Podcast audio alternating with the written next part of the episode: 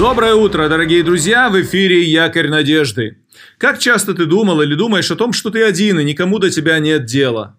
Люди всегда ищут общения и компании других людей. Иногда это выражено в нужде помощи и общения для пожилого человека, который остался один. Иногда это выражается в возрастных изменениях подростков и их попытках приспособиться и влиться в компанию найти друга.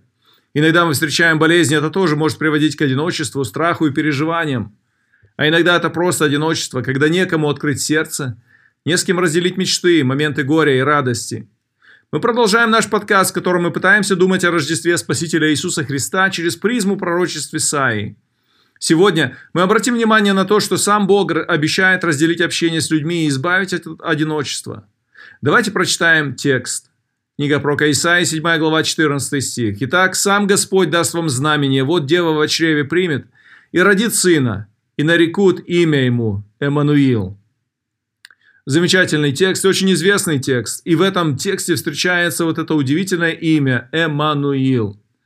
Это имя в переводе с еврейского означает действительно «с нами Бог». Иману – это приставка «с нами», «эл» – Бог. Эммануэл или Эммануил – «с нами Бог». Что происходит в этом тексте? Два царя решили пойти войной против Иудеи и Иерусалима. Царь Сирии Рецин и царь Северного царства Израиля Факей. Ахаз, царь Иудеи, испугался и начал искать выхода из сложившейся ситуации. Эта история записана в 4 книге Царств 16 главе. И вы можете прочитать эту историю дополнительно. Бог посылает пророка Исаию со словом к царю, чтобы ободрить царя. Исайя говорит царю, не бойся, продолжай верить и не унывай, Господь не позволит, чтобы в этот раз враги имели успех. Более того, очень скоро самих врагов не, стан, не станет, они будут завоеваны и разгромлены. И Ахаз может лично удостовериться в правдивости этого. Скорее всего, Ахаз не удовлетворен словами пророка, потому что Исаия говорит в конце 9 стиха. Если вы не верите, то потому что вы не удостоверены. В оригинале это звучит так. Если не будете верить, не будете в крепости. Или если не стоишь в вере, то не стоишь вообще. Другими словами, ты должен верить словам Бога, и эта вера даст тебе силы. Далее, похоже, Ахаз все еще не верит в то, что говорит Исаия, пророк говорит царю, проси знамения или знак у Господа, Бога твоего, от 11 стих. Но Ахаз отказывается, и тогда пророк говорит ему, сам Бог даст тебе знак. Дева в чреве примет и родит сына, и нарекут ему имя, Эммануил. Здесь, скорее всего, Исаия говорит о том, что у Ахаза родится сын Изекия, и что в его царствовании Бог проявит свою помощь и силу. В этой истории замечательно то, что сам Бог обещает не оставить свой, не оставить свой народ в одиночестве. Посмотрите, ведь эта история говорит о союзах и содружествах, о заветах. Царь Сирии и Самарии заключили завет друг с другом, чтобы воевать против Иерусалима.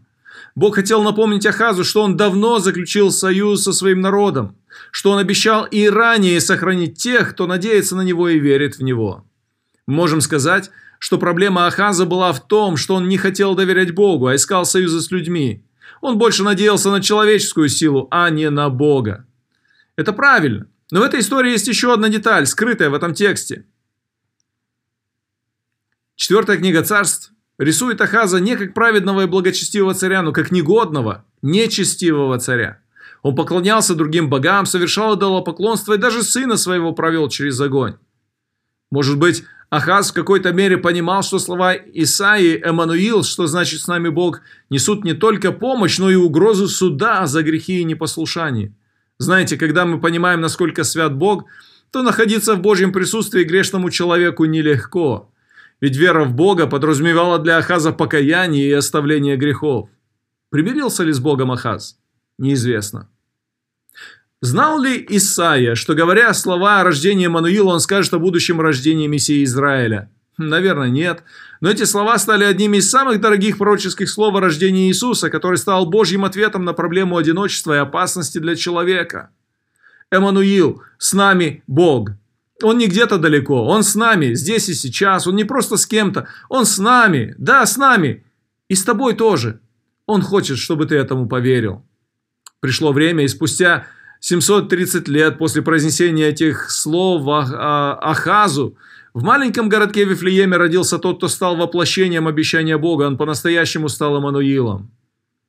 В Евангелии от Матфея, 1 глава, 23 стих написано так, «Сидя в чреве примет и родит сына, и нарекут имя ему, Эммануил, что значит «с нами Бог». Что значит имя или титул Эммануил применительно к Иисусу? Эммануил – это значит, Бог не оставил свой народ, Он пришел, Он приблизился вплотную к человеку, чтобы помочь людям.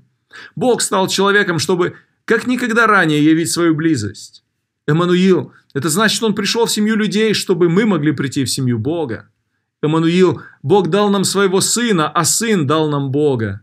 Эммануил – значит, как э, пишет э, Иоанн в своем Евангелии в первой главе, «Слово стало плотью и обитало с нами, полная благодати и истины. Бог раскинул свой шатер среди нас, Он обитал с нами, Он пришел к нам, чтобы мы могли прийти к Нему. Он пришел и установил скинию, раскинул шатер во плоти своей. Бог стал видимым и ощущаемым. Эммануил – это значит, Он стал нашей жертвой. Иисус умер на кресте за тебя и меня. Слова об, об, об Эммануиле уже не угрожают нам. Бог рядом с нами, несмотря на нашу греховность. И это возможно только благодаря тому, что Иисус взял на себя наши грехи, и Он понес наказание за нас. Он также взял наши немощи и болезни, и мы сегодня можем молитвенно обращаться к Богу об исцелении тела, души и духа в это Рождество. Славь Бога за Эммануила, радуйся Божьему присутствию и славь Господа за Его благодатное присутствие в твоей жизни. Благословений тебе в сегодняшнем дне.